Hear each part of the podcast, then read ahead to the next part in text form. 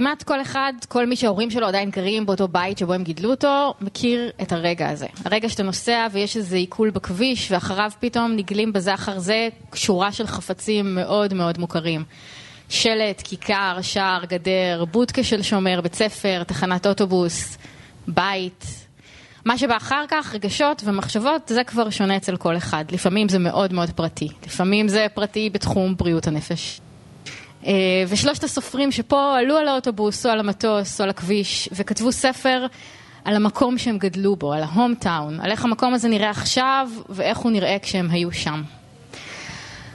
אתם על כאן תרבות, רגע אחד ספרים, אנחנו משדרים live מהגג של עיריית תל אביב, התדרים שלנו 104.9 ו-105.3.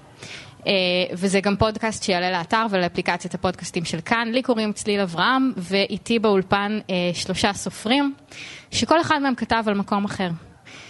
סלין אסייג, שכתבה על בת ים, גם בספר הביכורים שלה, צעקה הפוכה, שיצא ב-2014 והיה מועמד לפרס ספיר וזכה לביקורות אה, מדהימות. הספר החדש שלה נקרא פרקי מכונות, וגם הוא על בת ים, יוצא בהוצאת אחוזת בית. ג'וליה פרמנטו, הספר הראשון שלה, ספארי, יצא בעם ב-2011, והספר השני שלה נקרא כפר סבא 2000, הוא יצא ביוני בהוצאת פן וידיעות ספרים. ויונתן ברג, שהוא מחברם של שלושה ספרי שירה ורומן שנקרא עוד חמש דקות, שיצא בעם עובד, והספר החדש שלו נקרא פסגות, סיפור עזיבה, יצא בהוצאת אפיק. ובעצם שלושתכם כתבתם על מקומות אה, שעיצבו את הנעורים שלכם, ואני מניחה שבאיזשהו מקום את מי שאתם. וג'וליה, אצלך זה לא רק על המקום, לא רק על כפר סבא בשנת 2000, זה גם על עוד משהו, על אירוע אחד ספציפי, על רצח אסף שטיירמן. למה? אמ, למה רצח אסף שטיירמן, אמ, למעשה הגילוי הרוצחים של אסף שטיירמן התגלה בשנת 2000. אמ, כשאת היית בת? כשאני הייתי בת 16 בכיתה י' והאירוע הזה הפך את חיי באופן אמ, די מטורף. בתור נערה כפר סבאית. בתור נערה כפר סבאית, חמודה ותמימה בתיכון רבין במגמת קולנוע. אה, פתאום אה, מתגלה, מתגלה, מתגלה גופה ביער אוסישקין בכפר סבא, ובעיקר מתגלים הרוצחים, רי חורב, אה, סיגלית חיימוביץ' ולי גלוזמן, שהתגלו בעיתונות ובתקשורת כבני נוער רהוטים, חכמים, יפים, בני טובים, הכי כריזמטיים. כמו ו... שאת היית. כמו שאולי רציתי להיות. ו... פתאום כפר סבא נהייתה טווין פיקס. וזה היה מאוד מערער ומאוד מרגש, ואני חושבת שמשהו גם בסיטואציה הזאת של כפר סבא לא אפשר לנו לחוות את הרצח המזעזע הזה אה, במושגים מוסריים. והרצח נהפך להיות מיד כמו איזה סצנה מהספרים שקראנו, מהסרטים שראינו. אה, ואני יכולה להגיד שבאיזשהו אופן, אני לא רוצה להיות שיפוטית ולהגיד מעוות או משהו כזה, אבל, אבל אני אגיד בכל זאת, הרצנו אה, אותם. הייתה איזושהי הרצה כלפיהם, הם היו בני נוער שפשוט, שהצליחו לחצות את הגבול הזה של כפר סבא, הם, הם עברו את המעבר. אנחנו היינו בביצה הבורגנית, אה, בינונית, משעממת, אה, פרברית. ופתאום היה משהו מעבר. והשילוב הזה של שני הדברים, של הסוג מסוים הזה של הרצח, שהיה מאוד אמריקאי, מאוד קולנועי, אמ, והחיים שהיו אז בכפר סבא, אמ, ממש אה, צבע את הנעורים שלי באופן אה, מעניין מאוד. וכאילו את אומרת, המשיכה הזאת לרצח, יש בה משהו מהתשוקה לצאת מהמקום. לחלוטין. משהו... מה זה, הוא רצח אכזרי של בני נוער, אז... אז זה מה שזה. לגמרי, לגמרי. לפחות בתור, אה, את יודעת, טינג'רית בת 16, אה, אני והקבוצת חברים שלי, שוב, זה לא היה כולם, זה היה יודעת, סוג מאוד מסוים של, אה, של טינג'רים, אבל זאת לחלוטין הייתה החוויה, זה היה לגעת במעבר. זה מה שפינטזנו עליו בטירוף בזמן התיכון, והם הצליחו לעשות את זה. ו... כן. יונתן, אני חושבת שגם אתה מתחשבן עם המקום שבאת ממנו. כן. אמ, מה שלי קרה, או הסיבה שבגללה יצאתי למסע לכתוב את הספר הזה, זה ש... שירתתי בצבא, נסעתי לכמה שנים לטייל בעולם, חזרתי, חזרתי ללמוד באוניברסיטת תל אביב. רגע, ו... בוא נגיד אולי קודם, איפה אתה היום? אתה גר בתל אביב? אני גר בתל אביב. אתה סוג ב... של חילוני? אפשר לדבר על זה בהרחבה, אבל אני, אני, אני בטח לא במקום אורתודוקסי, אני בטח לא שומר מצוות במובן השמרני של המילה. אני גדלתי בהתנחלות שנקראת פסגות. ו, ובספר הזה נסעתי חזרה, עשיתי את המסע ההפוך, אם, אם, אם בחיי עשיתי את המסע מפסגות לתל אביב, אז באיזשהו אופן בספר הזה עשיתי את המסע מתל אביב לפסגות. וכאילו אפשר לומר שהמקום שאתה נמצא בו היום, לפחות בעיניים של מי שנמצא בפסגות ומסתכל משם, זה מקום מאוד רחוק, אולי הכי רחוק. אני חושב שאני אני מתחבר למה שנאמר פה לפני רגע, שהוא במובן של הנחשק, במובן שהאחר או החטא או המנוגד הוא גם נחשק. ו... ולפסגות יש יחסים, כמו שלתל אביב יש יחסים מורכבים מפסגות, ולא לגמרי יודעים מה באמת היחס המדויק למקום הזה. מפחדים ממנו, דואגים, הם מרגישים איזה סוג של אהדה כלפי הדבר הזה, אולי אפילו זה שומר עלינו באיזשהו אופן, אנשים מסוימים יכולים לחשוב. גם לפסגות יש יחסים מורכבים עם תל אביב. מצד אחד מפחדים מתל אביב, או מההצעה החילונית, או מההצעה המערבית, או, מה... או מלונדון או ברלין שמתחבאות בתוך תל אביב. Mm-hmm. מצד שני, חושקים בתל אביב. אה, לא סתם הציבור הדתי-לאומי בשנים האחרונות שם את הדגש על אה, כיבוש גלי צה"ל או עולם התקשורת. הוא הבין שתל אביב, או מה שתל אביב מייצגת, זה בעצם המנוע האמיתי של הישראליות, המנוע שאולי פעם היה בצה"ל. או אה, בקיבוצים, או אני לא יודע איפה, היום המנוע שמניע את, ה, את החברה הישראלית הוא המנוע התקשורתי יותר מכל דבר אחר.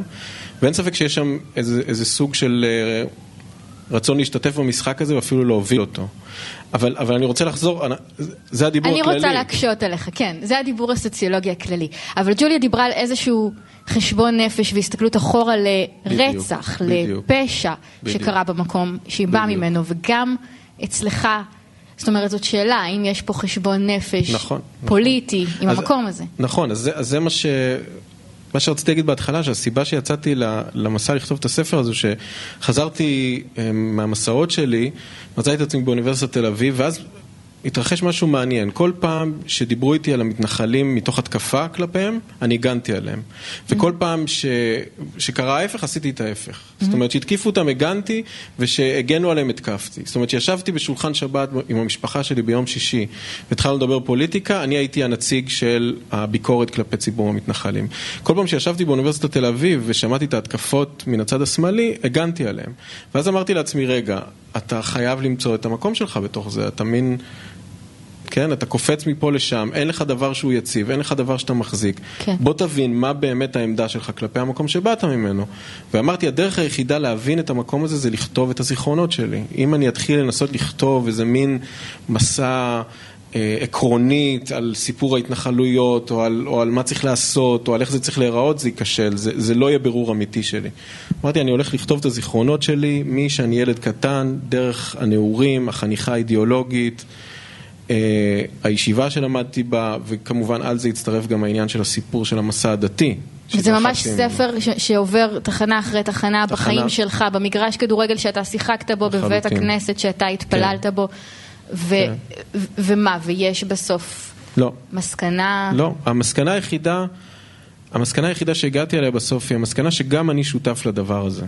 מה זה הדבר הזה? לסכסוך, לעימות בתוך החברה הישראלית, לעימות בינינו לבין הפלסטינים. זאת אומרת, הסכנה הכי גדולה זה שאנחנו מחריגים את עצמנו מהעימות הזה.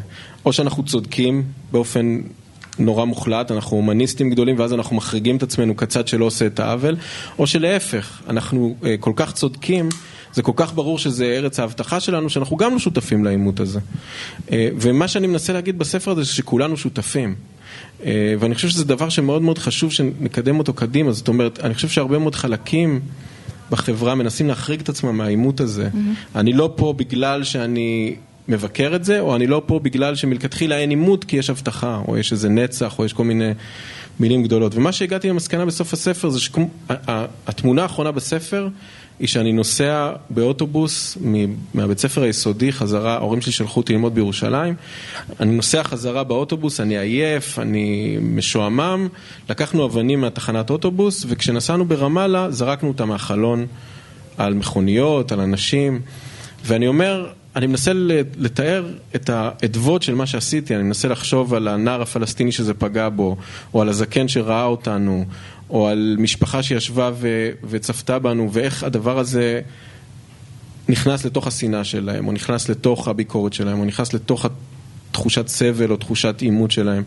ואני אומר, בסך הכל הייתי עייף, הייתי משועמם והייתי ילד, אבל גם לי יש אחריות על הדבר הזה. ואם אנשים יקראו את הממואר, והם יצאו עם המסקנה הזאת שכולנו שותפים לדבר הזה וכולנו צריכים לתת יד בשביל לסיים אותו, אז עשיתי את שלי. אז אצלכם יש איזשהו פשע ואיזושהי אלימות, ושאלה האם יש לי חלק בזה, אם הייתי יכול לעשות את זה, או כמה זה שייך לי. אני רוצה לעבור רגע אה, לבת ים, אל סלין. הספר שלך הוא לא על הנעורים שלך, הוא על חייך הבוגרים שם, או על חיים של אנשים מבוגרים שם. פרקי מכונות. פרקי המכונות. הספר הקודם שלך, צעקה הפוכה, הוא כן על הנעורים בבת ים. Mm-hmm. וגם יונתן וגם ג'וליה דיברו על התשוקה להצליח להשתגר החוצה מהמקום הזה. את okay. אוקיי. הרגשת את זה? לא, אני לא הרגשתי את זה, כי עד, אה, בוא נאמר, עד אה, גיל הנעורים, אתה גדל בתוך איזושהי חממה, אתה לא מכיר את מה שיש בחוץ. מכיר את מה שיש לך בסביבה שלך, ואני מאוד אהבתי את בת ים בתור ילדה. Mm-hmm. והמפגש הראשון שלי עם הסטיגמה על בת ים היה בעצם בצבא. עד הצבא לא ידעת. לא ידעתי מה... שבת ים היא מקום מוקצה. Mm-hmm. וכשהגעתי לצבא ושמעתי את זה, אז כל הזמן הרגשתי צורך להגן על בת ים. ובאיזשהו שלב אה, הבנתי שבעצם אנשים אה, שופטים את אחרים אה, על בסיס שמועות או דעות קדומות או דברים כאלו, ואני חושבת שאני ועוד הרבה מאוד אנשים אחרים שגרים בבת ים וגדלו בבת ים, הם לא מייצגים את הסטיגמה הבת ימית, ושאני לא יודעת בכלל אם היום היא קיימת. ו... פחות. פחות אני חושבת מפעם. אה, עדיין, כשאומרים בת ים, אז אה, מתכוונים למשהו מאוד שלילי, גם היום. אבל אה, אני בעצם לא יצאתי לגמרי מבת ים, כי אני עדיין גרה בה, לא באופן מלא, אבל עדיין, הרבה אני בתל אביב, אבל אני לא הרגשתי אף פעם איזשהו ניכור כלפי העיר. לא הרגשתי אה, זרות בתוך העיר, וגם כשיצאתי ממנה. אז מה הרגע שבו זה קורה? זאת שאלה לשלושתכם. הרגע שבו פתאום נהיית נקודת ייחוס, שפתאום המקום שגדלת בו הוא כבר לא כל העולם, ואתה כבר לא במרכז איזה קוסמוס אצלי כזה. אצלי זה היה בעצם במבט של אחרים על המקום, יותר מאשר במבט שלי. ואז בעצם החזרה ולבחון שוב את המקום הזה לעומת מקומות אחרים, לעומת דברים שאחרים חוו בתור ילדים או בתור אה, אה, אנשים בוגרים, זה כאילו נקודת הייחוס שלי אל בת ים, ושהיא אה, לא, לרוב לא מוצדקת.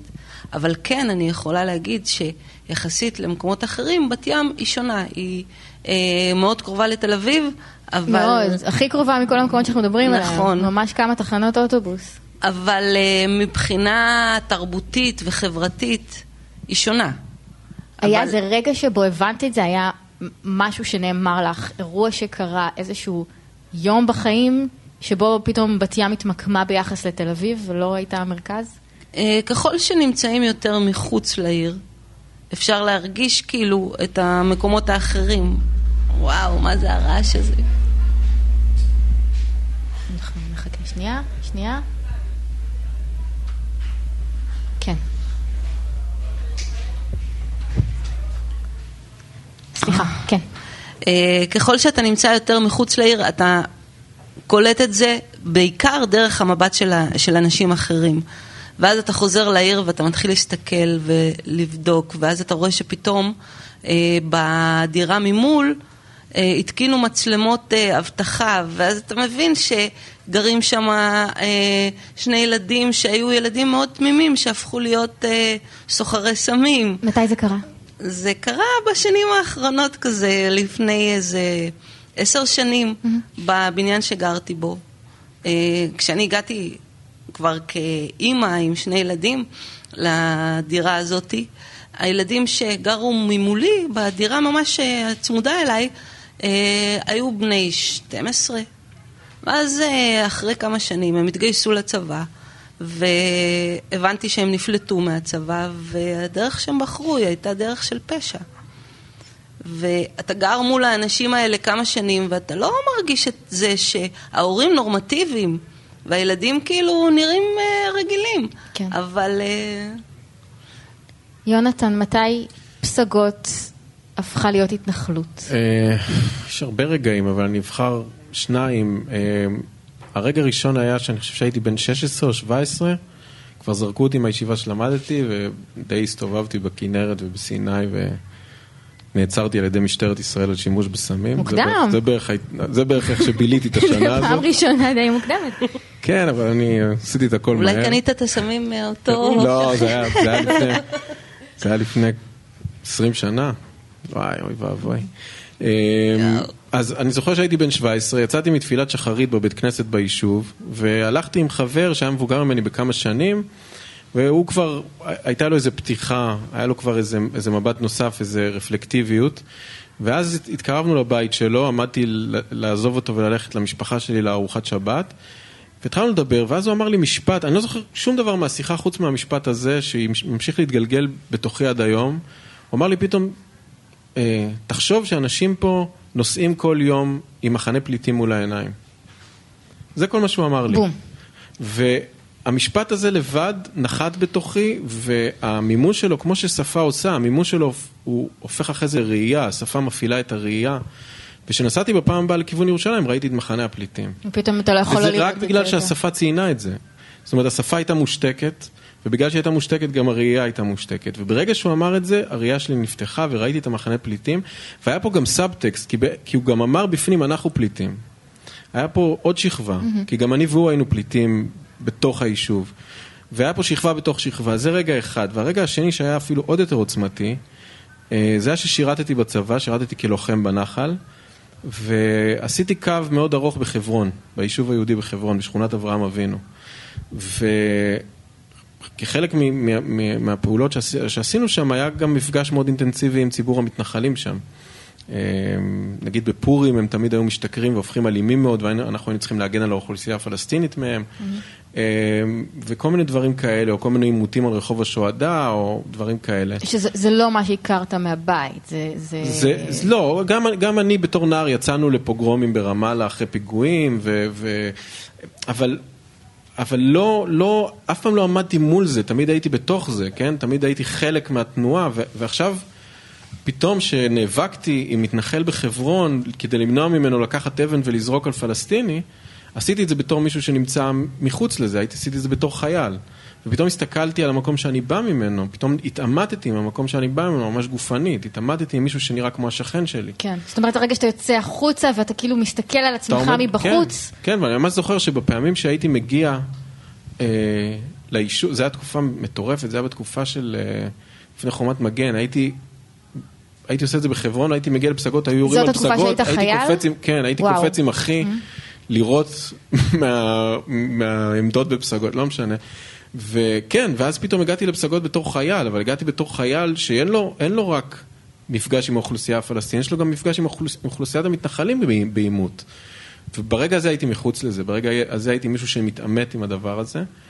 אמ, וכן, ומשם זה הלך וגדל, לא יודע אם הלך וגדל, אבל זה, זה הפך למשהו, קו פרשת מים, מין מע- מעבר יבוק, כן. שכבר אי אפשר לחזור חזרה. ג'וליה, בכפר סבא אני מנחשת שזה קצת אחרת, כי הפרבר הוא מעצם הגדרתו נוטה לעיר, או נבנה בעקבות העיר, זה לא... זה לא, זה לא איזה הפתעה, נכון? אתה לא מגלה תל אביב ביום אחד, ואתה לא מגלה שכפר סבא היא לא מרכז העולם ביום אחד, כיוון שהיא תמיד מוכוונת למרכז. נכון, אני גם חושבת שבאופן קצת שונה מהתיאור של בת ים ושל של ההתנחלות, ההכרה שכפר סבא היא לא מרכז העולם, היא הייתה אולי אחת ההכרות הראשוניות שאתה נולד אליהן. ברגע שהמשפחה, או לרקע שאני באתי ממנו, ילדה כבר סבאית אה, קטנה, אה, שאומרים לה שהעולם לרגליה ושהיא יכולה לעשות הכל, אז זה ברור שיש משהו שבמקום הזה שאנחנו נמצאים בו, שהוא קצת שולי יחסית לכל האמירות האלה. יכולה של- לעשות הכל, כלומר יכולה להיות לא פה. כן, ברור, וזה כאילו, זה הדבר ש, ש, שמגדיר את זה. אה, לכן הגילוי שכפר סבא היא לא מרכז העולם, לא הייתי אפילו מגדירה אותו כרגע של גילוי, אני גם לא חושבת שהיה רגע של גילוי. אה, וזה, גדלנו לתוך הידיעה הזאת שאנחנו אמורים לצאת ולגדול. אה, וכפר סבא היא מין, זה מין תחנת ביניים כזאת, או איזה חממת גידול מאוד בטוחה וטובה. אה, שאמורה, שממנה אנחנו אמורים אה, להזניק למעלה, וגם, ועם זה באה גם הכרה שתל אביב היא לא מרכז העולם. כאילו, גם כשהיינו בני 16, תל אביב זה לא היה בשבילנו איזה, כאילו, לא נסענו לתל אביב, נסענו לתל אביב. אה, ואהבנו את תל אביב, והתרגשנו מתל אביב, זה לא, לא הייתה איזה חדווה, ידענו שגם תל אביב היא פרובינציה, כמעט באותה קטגוריה של לא כפר סבא, כי זה לא ניו יורק וזה לא פריז וזה לא לונדון וזה לא כל המקומות, אה, גם ערות ערי הבירה הגדולים האלה, הגדולות האלה, וגם לא המקומות ש... שוב, ש... שרואים בסרטים או שקוראים עליהם בספרים. אה, לא היה, לא, לא הייתה רומנטיזציה. אז כמה לא סבירה היותכם פה היום מנקודת המבט של מי שהייתם אז? אנחנו על הגג של עיריית תל אביב, משקיפים לנוף אורבני, לילי, מדהים, כאילו אני, אני עוד קצת מפרפרת מה, מהיופי של זה כש, כשעליתי לפה. כמה מופרך או קשה או דמיוני זה להיות כאן בשביל מי שהייתם כשהייתם צעירים, במקום שבאתם ממנו, בשביל ההורים שלכם, בשביל הבני מחזור שלכם? אמ, אני חושבת שבני המחזור שלי, אה, רובם לא נשארו בעיר, אה, ולאו דווקא בגלל שהם מתכחשים לה. Mm-hmm. אני גדלתי בבית ספר איכותי כביכול, למרות שכאילו בת ים אה, לא נחשבת כזאת איכותית, עדיין הבית ספר היה מאוד איכותי,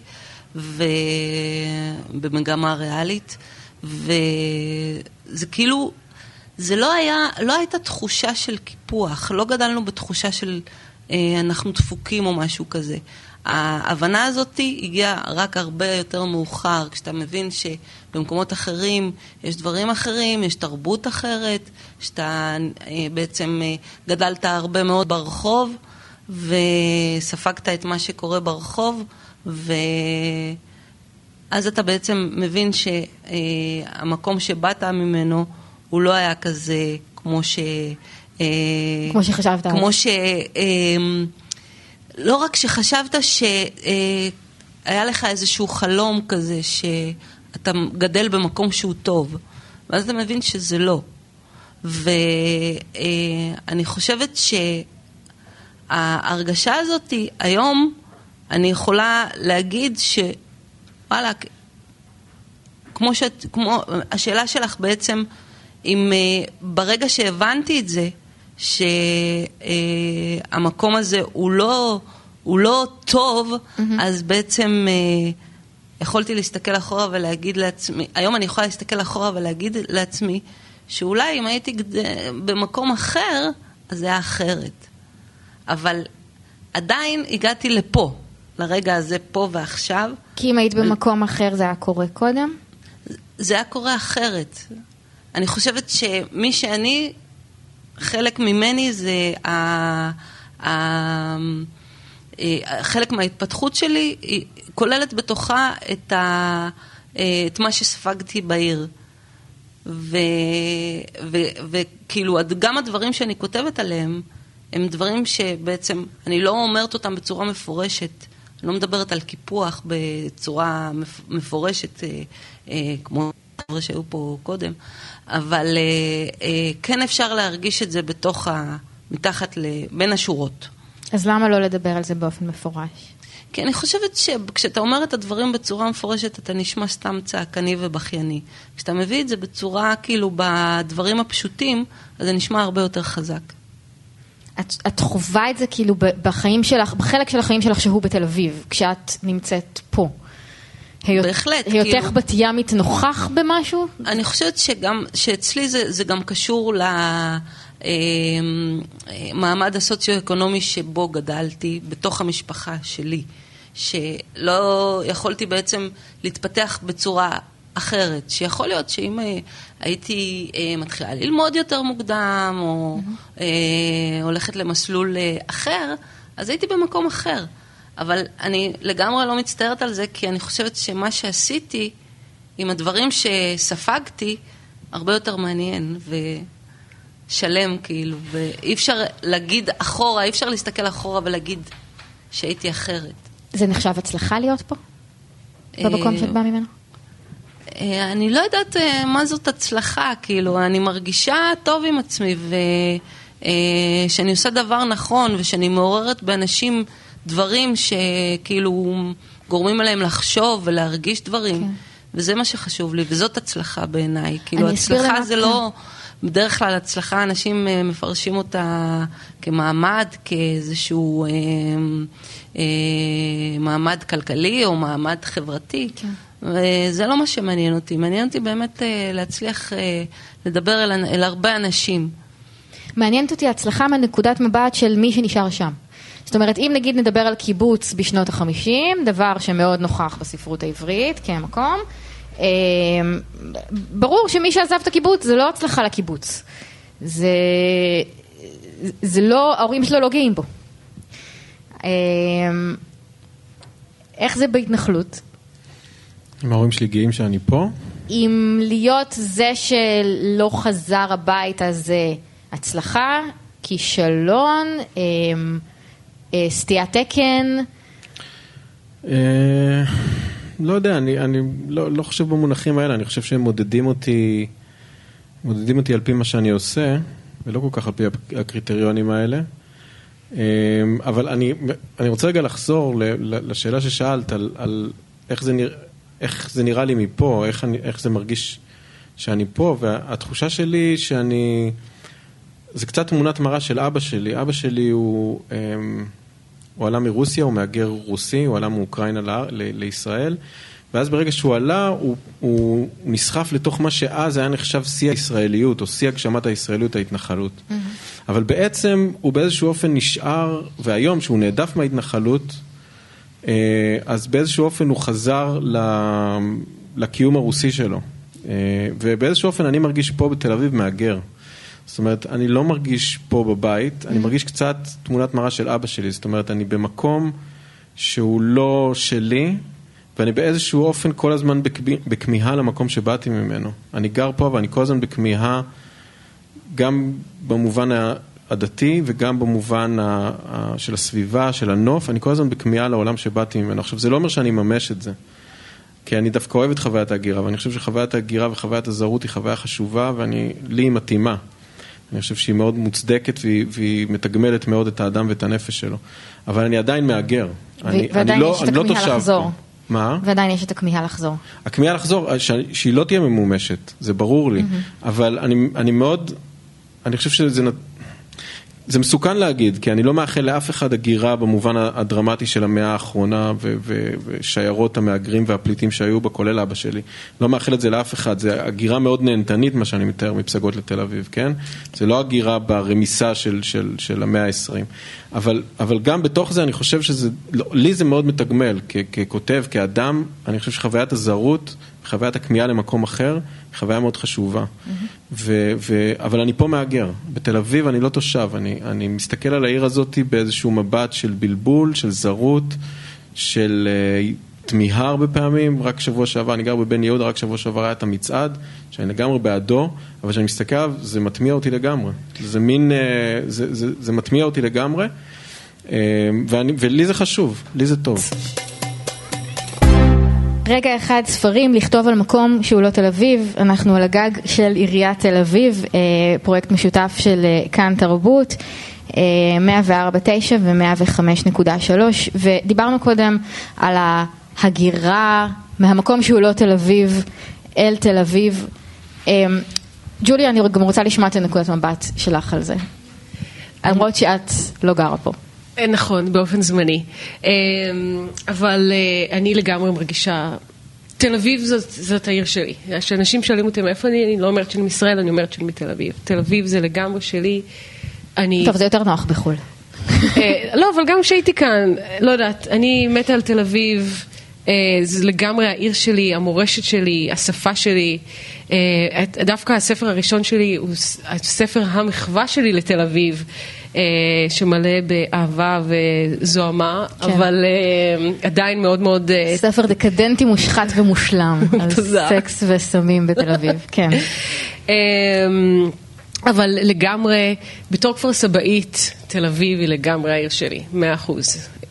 יש, אני ממש, יש לי ממש תחושת בעלות מאוד עזה על העיר. אז בואו נדבר על זה שנייה, כי קוראים לערב הזה לכתוב על מקום שהוא לא תל אביב, ואנחנו בתל אביב, וכל אחד מכם בחר לא לכתוב אה, על המקום הזה ולכתוב על מקום אחר, וגם, וזה גם אחת הסיבות ש- ששלושתכם פה ביחד, לכתוב על מקום שאין לו המון נוכחות בספרות שלנו. זאת אומרת, יש לנו המון המון תל אביב, ירושלים וחיפה בספרות העברית, יש לנו את הקיבוץ ואת המושב המון. אין לנו התנחלות, אין לנו פרוור כמעט. אה, ואת בת ים אני לא בטוחה איך לסווג בין, בין הפרוור לעיירת פיתוח. אה, גם את זה לא ממש, לא הרבה, ו, ובעצם בבחירה שלכם לכתוב על המקום הזה, יש בזה אחריות, להיות הראשון אה, שכותב ספר על התנחלות מבפנים, להיות הראשונה שכותבת על כפר סבא, אה, יש בזה איזה אה, מחשבה על איך אני צריך להציג את המקום, איך... אה... כן, הייתה, הייתה כן מאוד מחשבה על איך להציג את המקום, וגם בגלל שעל הספר קוראים כפר סבא 2000, אז הוא גם כאילו ספר שמתרחש בעבר, אז חלק מהמאמץ היה שהספר לא יהיה נוסטלגי, ולא מתרפק, וכל מיני דברים שאולי אה, כל מיני אנשים מכירים. כמו אה, פרוזן יוגורט לקק בסבבה בפרוזן כפר סבא, דברים כאלה לא נכנסו לספר, אין, אה, אה, אבל הייתה, אבל יש כן רומנטיזציה מסוג אחר, וגם הייתה לי איזה מין תחושה, כאילו רציתי להביא את כפר סבא לספרות העברית. זה היה נראה לי משהו... כי לא היה לך? כי כאילו כי, כי כן, חיפשת ולא היה? כי חיפשתי ולא היה, ואני, כל מה שאני כותבת, אה, גם בספארי וגם אה, בכפר סבא 2000, אני תמיד כותבת למעגל חברים שלי, בדיוק mm-hmm. כאילו ארבעה, חמישה אנשים גג. זה אנשים שאני מנסה להרשים, זה אנשים שאני מנסה להצחיק ומקווה שהם יאהבו את זה. ובמקרה... שלושה מתוך הארבעה האלה הם גם מכפר סבא. Mm-hmm. אז, אה, אז זאת, זה, הש, השליחות היא הייתה כאילו עבורם. מה יש לכפר סבא לתרום לישראל? מה, מה מי שיקרא את זה יבין שהוא לא ידע קודם, ש... Um, אני לא יודעת אם ידע במובן הגולמי שלו, אבל כן איזושהי חוויה שהיא באמת פרברית. ואולי גם פרובינציאלית, אבל שוב, זה לא הפרובינציאלית המוכרת, כי זה לא, שוב, זה עיירה, עיירה, זו עיר קטנה של אה, מעמד אה, בינוני גבוה, אה, אשכנזי ברובה. אמ, אז אין לה, שוב, זה לא כאילו מרג'ינליות אה, ממש מוקצנת. אה, אבל אני חושבת שכן, אה, זה, זה כל מה שהיה אמור להיות החלום הציוני. זה מה שגדלתי בו, זאת, זאת הגלויה. זה התפוזים, זה השדות, אה, זה, שוב, זה המעמד אה, ביניים האשכנזי הזה, וזה לא קרה, הכל נשבר. הכל, הכל התרפק, זה נגמר ברצח, החלום הציוני נגמר ברצח, והוא קרה בכפר סבא. וואו. אמ, אני יכולה להתייחס? כן. אני חושבת שהשאלה שלך, כאילו, היא אה, נוגעת במשהו יותר גדול, כאילו, מאיפה באה הכתיבה בעצם? אה, אם אתה בוחר, ל... אני למשל לא בחרתי אה, לכתוב על בת ים אה, כדי להאדיר אותה או כדי להראות אותה כאיזה משהו אחר. זה החומרים שלי, זה המקום שכאילו זורם לי בדם ובעצמות. כן. אגב, איך היית מגדירה אותה? כי ראיתי כזה שאת זעה באי נוחות, אמרתי, עם בין פרבר לעיירת פיתוח, כי באמת לא יודעת מה להגיד. זה, זה מן הפריפריה שבמרכז כזה. אני חושבת שבמובנים מסוימים היא סוג של עיירת פיתוח, אבל... אה, היא לא זכתה לזה בגלל אה, המיקום הגיאוגרפי שלה. בגלל שהיא במרכז, כן. כן, כאילו, אבל אה, לגבי מה ששאלת, כאילו, זה לא נעשה מתוך איזושהי בחירה מושכלת לכתוב על בת ים, כאילו. זה לא במטרה שהיא תהיה באיזשהו, שהיא תהיה במרחב הספרותי פתאום, כאילו, בגלל שהיא לא הייתה עד עכשיו, אז הגיע הזמן שהיא תהיה.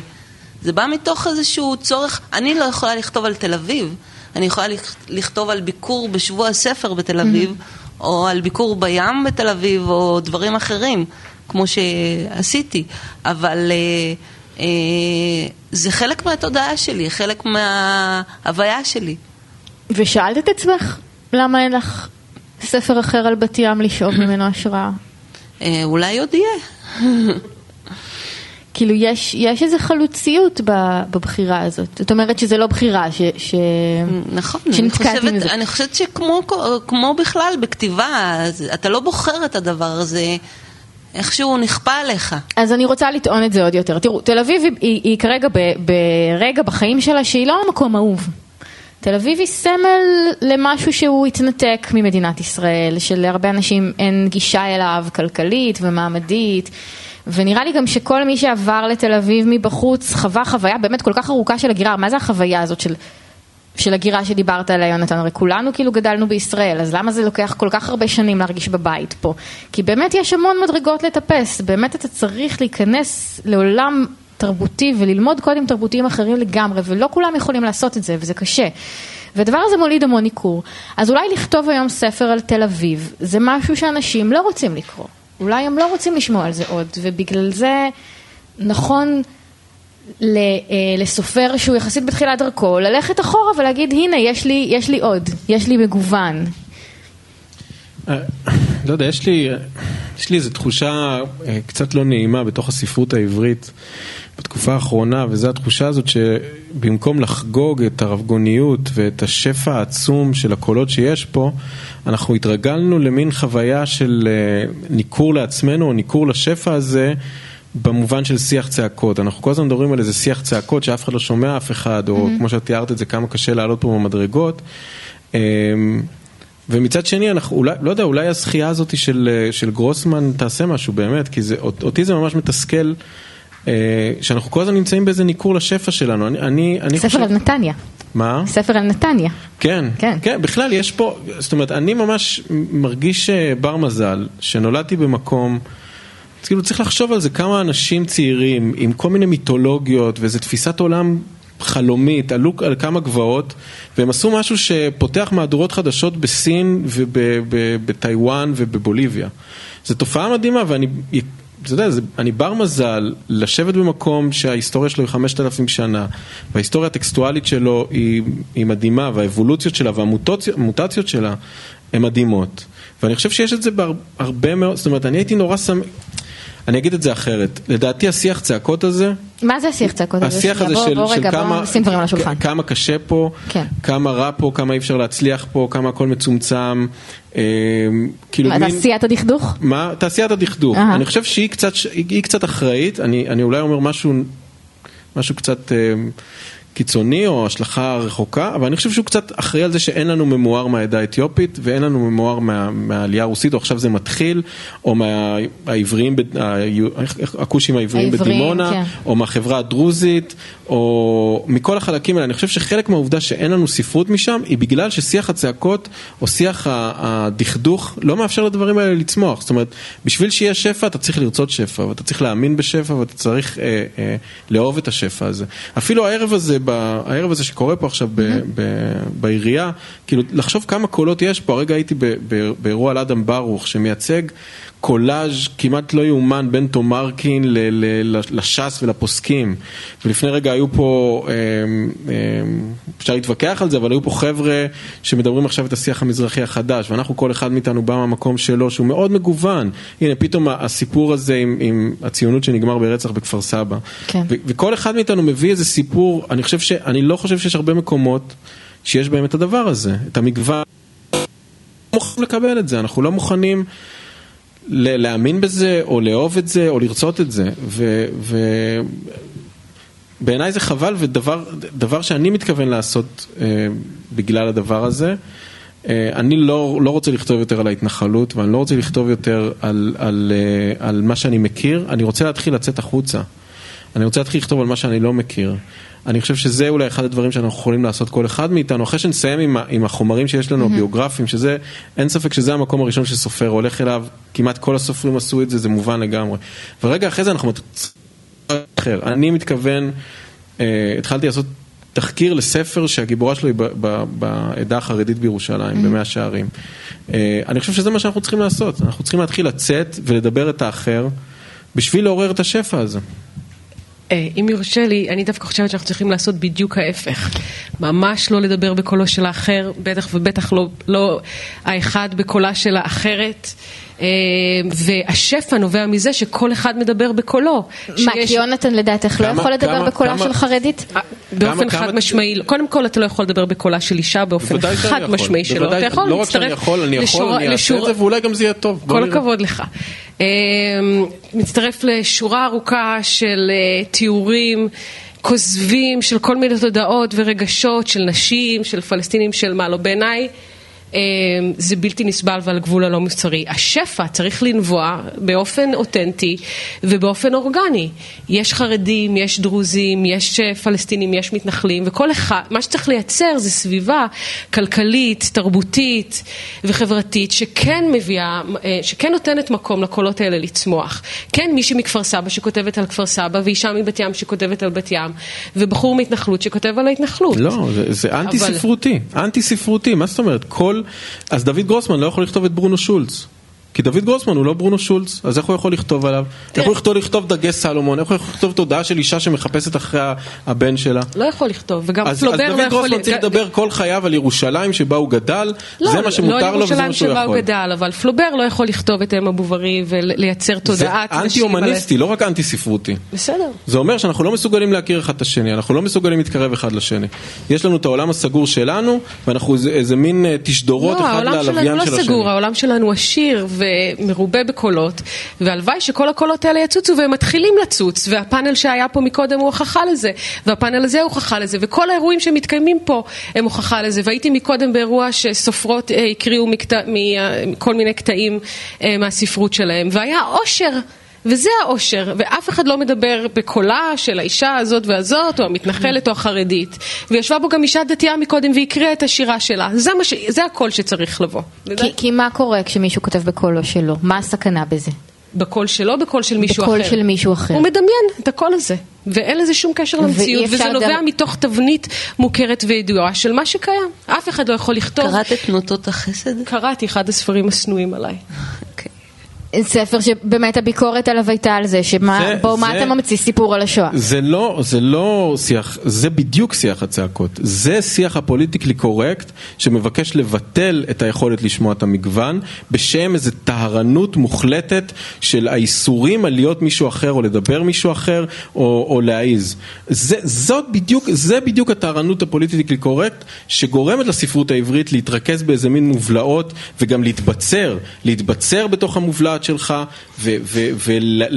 ולהזיע את הכוחות שלך קדימה למוספי העיתונים או לאיפה שזה לא יהיה ולהכניס אותם שם ולהתחיל לראות את האבנים שלך לכל, לכל מישהו אחר. זה מצחיק, בלי קשר, אבל זה מצחיק שבתור מתנחל לשעבר, זה בדיוק מה שאמרת. אירוני. מה, למה? תסבירי. לא, ההתבצרות על ה... שלל המטאפורות.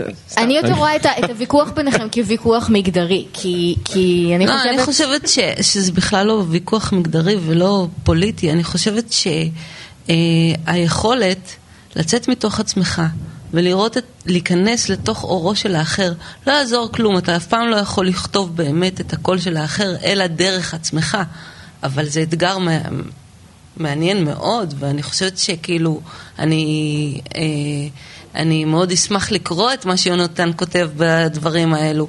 ואני אני פתוחה לכל האפשרויות, כאילו, למה, למה ל, להגיד שכאילו זה לא, זה בלתי אפשרי, למה? אני לא אמרתי שזה בלתי אפשרי, המציאות מוכיחה שזה אפשרי ועוד איך, זאת ההיסטוריה הספרותית, ה- הת- לא, אבל כאילו התרבותית. דיברת על זה במין שלילה כזאת, כאילו... אני חושבת שאני אנסה להסביר את מה שלדעתי את, לדעתי התכוונת, תגידי לי אם, זה, אם, אם, אם לשם את חותרת. אני חושבת שבתור נשים, ויכול להיות שזה נכון גם למיעוטים אחרים, לי קל לי... אם זה מיעוט, אה, מיעוט סוציולוגי, כן. לא, לא מיעוט מספרי, אבל מיעוט אה, מופלא. בעצם המון שנים קראנו ספרות על עצמנו ועל הנפש שלנו שגברים אה, כתבו. ואמה בוברי ואנה קרנינה, את אה, קוראת את כל החברות האלה ואת תודעתן המיוסרת ואת אמורה אה, לחפש שם משהו להזדהות איתו, להפנים אותו, כשבעצם התודעה הזאת היא לפעמים פנטזיה של גבר. ו... ולפעמים לך בתור אישה לוקח המון שנים להתפכח ולהבין שהפנטזיה הזאת של גבר איננה התודעה שלך בכלל. זה נכון, בדיוק אני מאוד ש- רוצה לכתוב אה. קול גברי, זה מה שאני אני- רוצה זה לעשות בדיוק- אה, בפעם זה הבאה. בדיוק מה שיכול לעשות מעשה כל כך גדול. אם, ה- ה- אני חושב שזה דבר גדול אם הגבר יפגוש את הייצוג שלו דרך הקול הנשי. והוא יוכל להבין איך זה נראה משם. זה בדיוק המקום שבו אתה חוצה את הגבול של עצמך ואתה מבין איך זה נראה מבחוץ. אז הרבה נשים ישאלו את עצמן איך עמוס עוז למשל יכול לדעת כיצד מרגישה אישה מדוכאת ואובדנית. מניין לו, איך הוא יכול לדבר בשמה, והתרכזו מזה. אני, אני לא מצליח להבין למה. אה, אה, אני חושב שיהיה מאוד פרודוקטיבי לבוא ולהגיד לו א', ב', ג', ד', ולנהל על זה בדיוק את הדיון הזה, כי זה מה שהוא עושה, הוא מציף על פני השטח משהו, ובהחלט יתכ... בהחלט מעולה לבוא ולהגיד לו א', ב', ג', לא יכול להיות, או לא, לא, לא ריאלי, או זה לא מתפקד ככה, ואני חושב שזה יהיה נהדר אם אני אקרא גבר. שכתבה אישה, ואני אוכל להתווכח עם הייצוג הזה ולהבין את עצמי דרך זה. אתה יודע מה, זה בעצם דיון הרבה יותר אקטואלי. אה, אלנה פרנטה, אניטה רג'ה, מתרגמת השירה מרומא, מלב ליבה של, ה, אה, של הספרות האיטלקית, שלוקחת את הביוגרפיה של נערה ענייה להחריד מנפולי, שחיה אה, את הנעורים שלה באמת בתנאים כאילו של עולם שלישי. ו- וכותבת את החוויה שלה מנקודת מבטה בצורה מדהימה ויפהפייה. ועל זה בעצם בונה את ההצלחה שלה ואת הקריירה שלה. אולי היה עדיף שהילדה מנפולי, שחיה את החיים האלה, תכתוב את זה ושנקשיב לה, ולא מישהו, שמישהו אחר למה? יספר את למה, החוויות למה שלה. הא- האישה מרומא לא יכולה לפנטז את הילדה מנפולי, ולמה שלילדה מנפולי לא יהיה את האפשרות לחשוב את האליטה מרומא? את רוצה גם לעצור את הילדה מנפולי במקום שאותו היא מכירה, את רוצה גם אותה לקלוא בתוך המצב הסוציו-אקונומי שהיא נמצאת בתוכו. למה היא לא יכולה לפנטז את האליטה ברומא? אני חושבת, אני עם יונתן בעניין הזה, כי אני חושבת שדווקא בחברה שלנו היום, והזכרת את אה, מצעד הגאווה, כאילו היכולת הזאת היא להיות גם וגם, לעבור ממגדר למגדר, לשנות צורות, זה הדבר היפה שיש בחברה שלנו. אבל מי. עובר בספרות ממגדר למגדר? איפה נמצאת התנועה הגדולה? מעבר שסופרות כותבות מתודעתן של גברים או, ש... או ההפך. ואני חושבת שגם יש חסך כל כך גדול, היסטורי, של אלפי שנים. של, של, של כתיבה, של נשים, על נשים, על החוויה הנשית, שזה, ש, כאילו בוא רגע נהיה ברגע ההיסטורי הזה. אני רוצה לקרוא את החוויה שלך אה, כאישה מבת ים, או מאיפה שזה לא יהיה לצורך העניין. אה, אבל עד שאני אקרא, עד שאני אגיע למקום שבו אני אקרא שאיזה גבר כתב על החוויה שלו כאישה מבת ים, סליחה, יש כמה, דבר, כמה ספרים שאני אקרא קודם לפני שאני אקרא את זה. ביניהם הספר שלך, וגם אקרא קודם את, ספר, את הספר שלך, לפני שאקרא מישהו מתל אביב מדמיין התנחלות. ונכתבו גם לא מעט ספרים כאלה. אסף גברון, בוא, כן. נו, מה דעתך על הספר? אני חושב שזה זה ספר בסדר גמור. אני חושב שדווקא מה שאסף עשה, שהוא הפך את הסיפור הזה לגרוטסקה, זה מעולה, כי אני לא יכול לעשות את הדבר הזה. מי שבא משם לא יכול להפוך את המקום הזה לגרוטסקה. אבל אסף גברון גם הלך ו... אה, אגב, אני גם מסכים עם העובדה שיש חסר, ושהחסר הזה צריך להתמלא. אני מסכים עם זה, רק אי אפשר לבוא ברגע היסטורי ולהגיד, אוקיי, פוס, יש חסר ובגלל זה לך אסור, זה פשוט לא עובד. לא, אני לא אמרתי שאסור, מידה, רק אפשר- אמרתי שזה בעיניי לא מוסרי, זה הכל, אז- אתה יכול לעשות את אז מה גם שאתה מה רוצה. שאלנה פרנטה עשתה? אני חושבת שיש פה יותר, אה, יש פה יותר קלות, שוב, אני כאן חושבת שבמהותו הוויכוח הזה הוא ויכוח מגדרי. בראש ובראשונה הוא ויכוח מגדרי. אה, ולכן יש לי יותר סלחנות לאלנה פרנטה ופחות סלחנות אליך, על, אה, על ספרך ונניח העתידי, על לאסף נערה גברון חרדית. שהלך לגור בתקוע ד', אני חושבת זה היה. ג- אה, אני חושבת הוא ממש גר שם, או לפחות גר שם, הכיר את המקום. לעומק. זאת אומרת, אולי אתה יכול להפוך את זה לשלך, אם אתה עושה תחקיר מספיק עמוק, אם אתה חי באיזשהו מקום שנים, אולי אתה יכול להפוך להיות הדבר הזה מספיק כדי אה, לכתוב עליו. לדעתי לא. בשום אופן לא. אני- אני- התחקיר, התחקיר, תנו לחוקרים באקדמיה לעשות תחקיר. למה? אני, התחקיר. אני חושב שתחקיר זה... זה... לחיות חודשיים בהתנחלות זה תחקיר, חקירה. לקרוא, לקרוא את העית- העיתונים ש- שנכתבים שם, כן, להסתכל בהחלט. על אני חושב אנשים. ש... אני חושב שזה התפקיד של הסופר, אני חושב שהתפקיד של הסופר הוא... אני אומר עוד פעם, אחרי שהוא עושה את המהלך הביוגרפי, שהוא מאוד מאוד חשוב, הוא המדרגה שבלעדיה אי אפשר, זה אחרת אתה מתחיל ללכת על אוויר.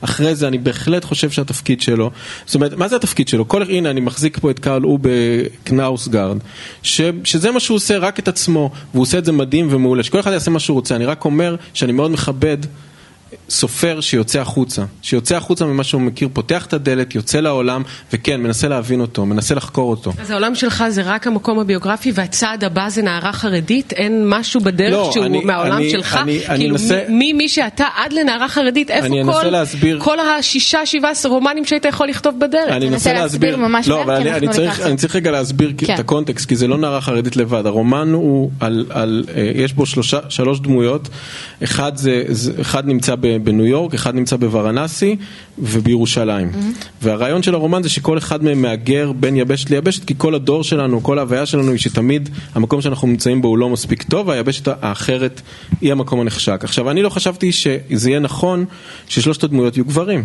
אני חשבתי שאחת מהן צריכה להיות אישה. ואמרתי, אני בטח ובטח לא יכול לכתוב אישה בניו יורק או אישה בוורנסי. הדבר היחידי שאני יכול לעשות זה לכתוב אישה בירושלים. למה? מה ההבדל? כי ההבדל הוא שאת זה אני חושב שאני איכשהו יכול להבין. לזה אני איכשהו יכול להתקרב.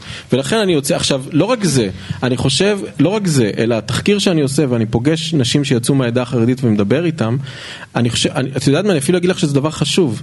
כי אני רואה שהדבר הזה לא מתרחש והוא לא קורה, ואני חושב שחשוב מאוד שהוא יקרה. חשוב מאוד לכתוב איך זה נראה, איך עולמם של החרדים נראה מבפנים. אין את זה בכלל. וכרגע הם, הם אולי בתהליך לעשות את זה, אולי זה ייקח עוד כמה שנים, ואני חושב שחשוב מאוד לעשות את זה. אני כן. רוצה לשאול כל אחד מכם שאלה לסיום, כי נגמר לנו הזמן. הספר הבא שלכם, נפטרתם מהמקום הזה? סגרתם את השער, או שאתם חוזרים שוב לעיר שגדלתם בה?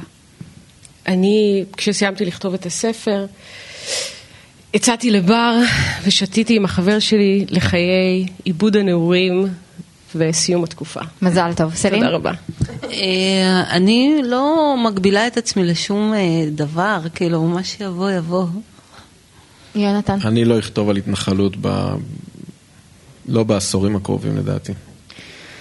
אוקיי, אז אנחנו נסיים כאן. Uh, תודה רבה לאיריס מור, מנהלת מחלקת התרבות של עיריית תל אביב. תודה רבה לשרי שביט, המנהלת האומנותית של רגע אחד ספרים. לליאור אברבך, מנהל כאן תרבות ומחלקת התוכן בחטיבת הרדיו של כאן. תודה לאיתי מרקסון על ההפקה, לטכנאי באולפן טל ברלינסקי, לטכנאי השידור ראובן מן, לשלומי בן עטיה, המפיק בשטח. תודה המון, uh, תודה רבה רבה ליונתן, לג'וליה ולסלין על הספרים הפרשיים והמגניבים והחדשניים שהם כתבו. אנחנו מחזירים את השידור לאולפן.